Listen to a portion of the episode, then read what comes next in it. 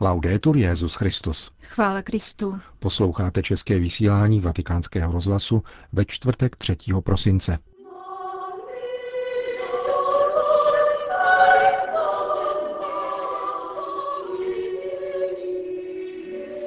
Pavel a Barnabáš neměli žádný úřad, ale přesto hlásali boží slovo, připomenul svatý otec kongregaci pro evangelizaci národů. Bible je napínavé a nebezpečné čtení, píše papež František v předmluvě k prvnímu vydání katolické mládežnické Bible.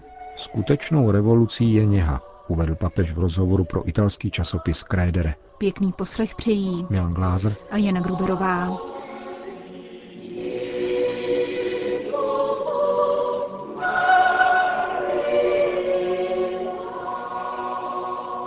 Zprávy vatikánského rozhlasu. Vatikán. Papež František dnes dopoledne přijal účastníky plenárního zasedání Kongregace pro evangelizaci národů, kteří se v těchto dnech zabývali stavem Missio ad Gentes. Svatý otec po nedávné apoštolské cestě do Afriky ocenil působení církve na tomto kontinentu.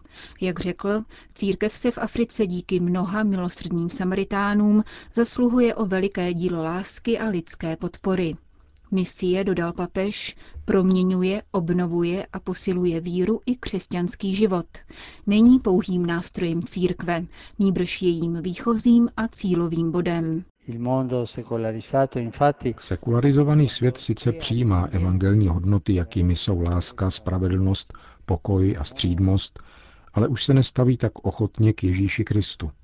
Nepovažuje ho za mesiáše ani za božího syna, na nejvýš snad za osvíceného člověka, čímž odděluje poselství od posla, dar od dárce. V této rozklížené situaci je misie mezi národy hybatelem i obzorem víry.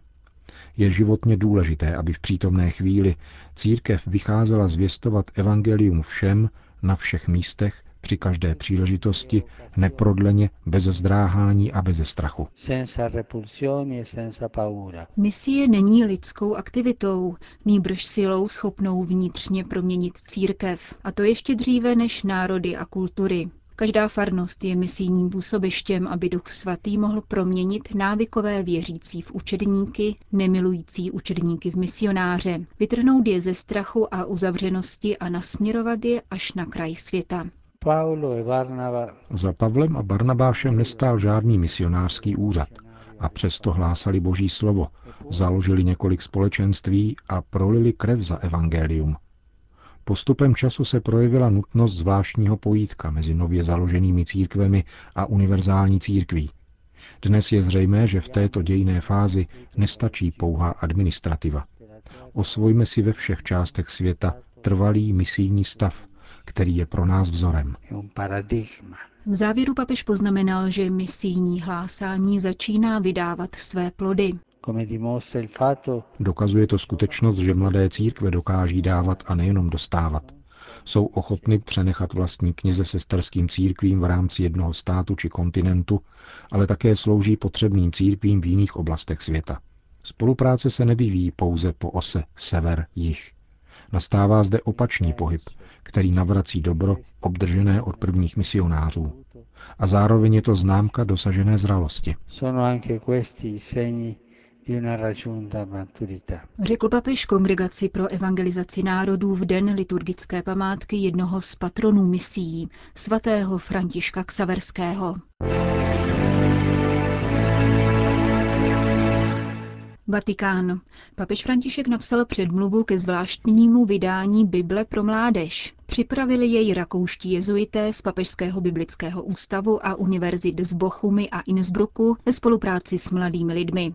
Myšlenka vzešla od Tomase Södinga, profesora nového zákona na univerzitě v Bochumi, který je členem Mezinárodní teologické komise. Cílem tohoto otce tří dětí bylo usnadnit přístup k Bibli a učinit ji přitažlivou pro mládež.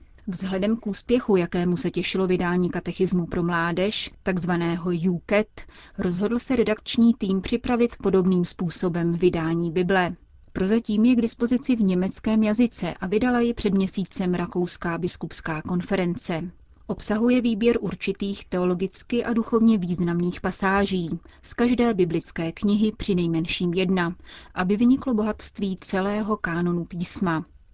Kniha je na první pohled přitažlivá množstvím fotografií míst svaté země a reprodukcí děl výtvarného umění. Z grafického hlediska je nejoriginálnějším prvkem komiksový průvodce, spojující jednotlivé biblické texty od stvoření až po apokalypsu.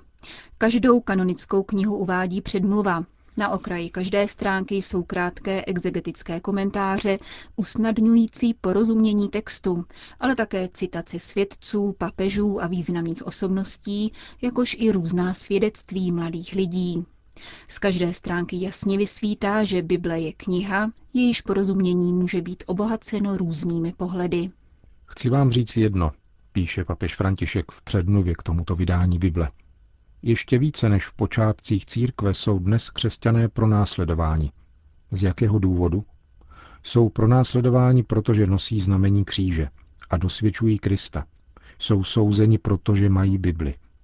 Je zřejmé, že Bible je kniha krajně nebezpečná. Dokonce natolik riziková, že v určitých zemích je s tím, kdo Bibli vlastní, zacházeno tak, jako by měl ve skříni schované výbušniny. Mahatma Gandhi, který křesťanem nebyl, jednou řekl, vám křesťanům je svěřen text, který obsahuje tolik dynamitu, že by mohl vyhodit do vzduchu celou civilizaci, podrobit si svět a přinést pokoj planetě zmítané válkou. Co tedy držíte v ruce? Mistrovské literární dílo, sbírku starodávných a krásných historek? Mnoha křesťanům, kteří se nechají kvůli Bibli věznit a mučit, by se v takovém případě muselo říci, jste hloupí a neprozíraví, vždyť je to jen literární dílo. Nikoli. Božím slovem přišlo na svět světlo a nikdy nezhasne. Ve své apoštolské exhortaci Evangelii Gaudium jsem napsal, nehledáme tápání ve tmě, ani nemusíme čekat, až nás Bůh osloví, protože Bůh promluvil, není již velkou neznámou, ale ukázal sebe samého. Přijměme tedy vznešený poklad zjeveného slova. Píše mimo jiné papež František v předmluvě k Bibli pro mládež. Vatikán. Papež František poskytl rozhovor italskému týdeníku Credere. Toto periodikum vydávané italskými Paulíny je oficiálním časopisem jubilejního roku milosrdenství. Svatý otče, dospěli jsme k zahájení jubilea. Můžete nám vysvětlit, jaké hnutí v srdci vás podnítilo, abyste vyzdvihl právě téma milosrdenství? Vnímáte v této souvislosti, že je toto téma naléhavé v dnešním světě a současné církvi? Téma milosedenství v životě církve postupně zesilovalo, počínaje Pavlem VI. Jan Pavel II. je výrazně podtrhnul encyklikou Dives in Misericordia, kanonizací svaté Faustíny a ustanovením svátku božího milosedenství ve velikonočním oktávu. V tomto směru jsem vnímal, že pán jakoby toužil projevit lidem své milosedenství.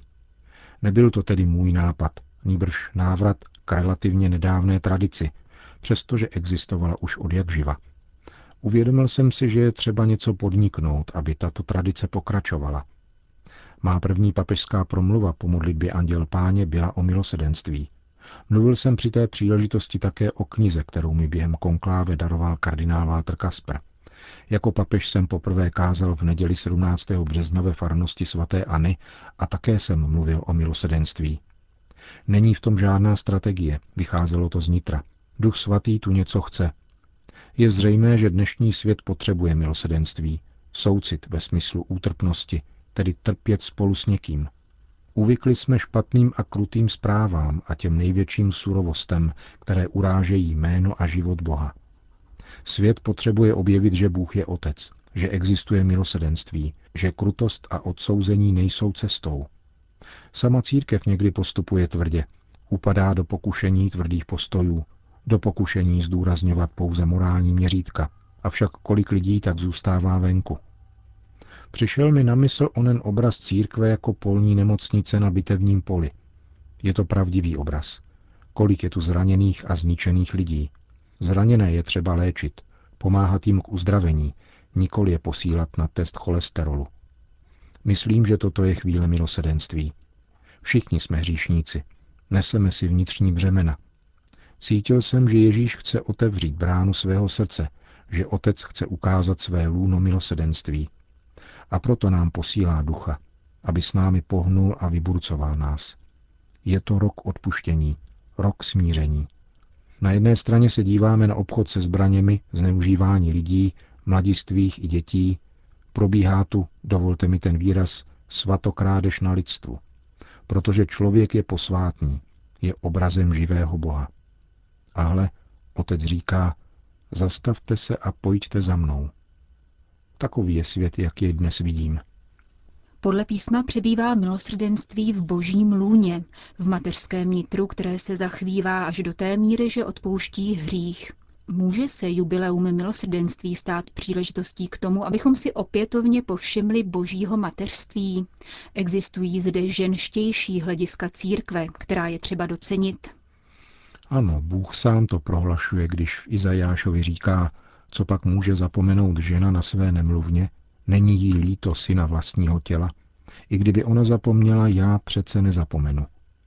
Tady je patrná dimenze božího mateřství.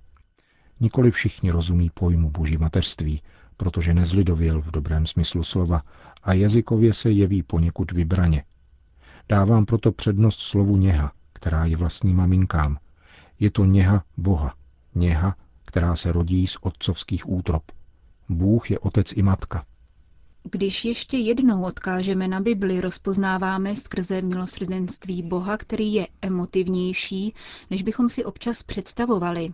Odhalení Boha, který se dokáže nad člověkem pohnout a rozněžnit, může změnit také náš postoj vůči bratrům.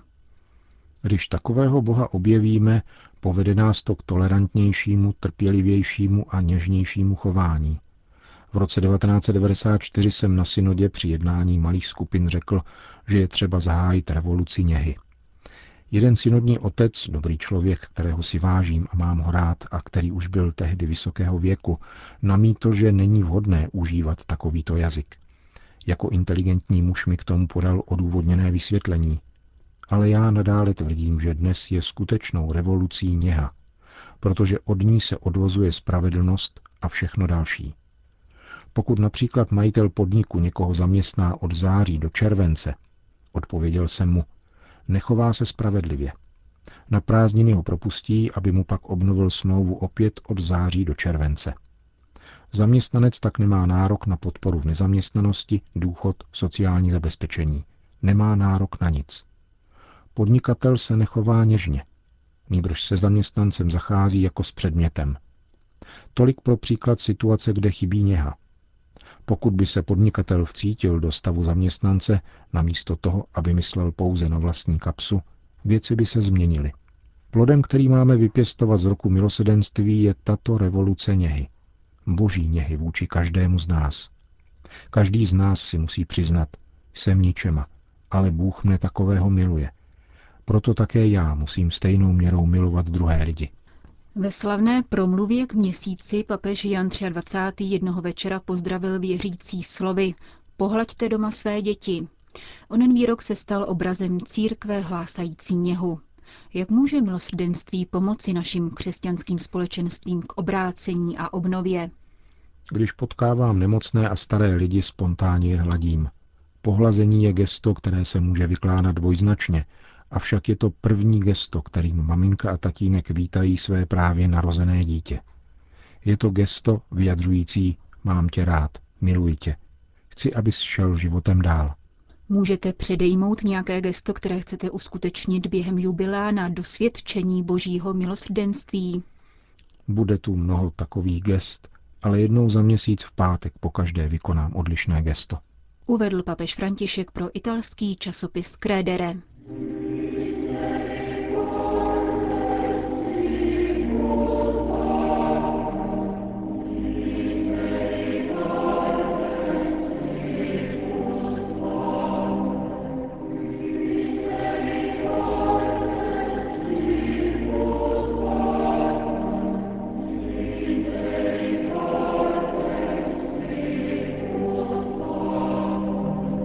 Končíme české vysílání vatikánského rozhlasu. Chvála Kristu. Laudetur Jezus Christus.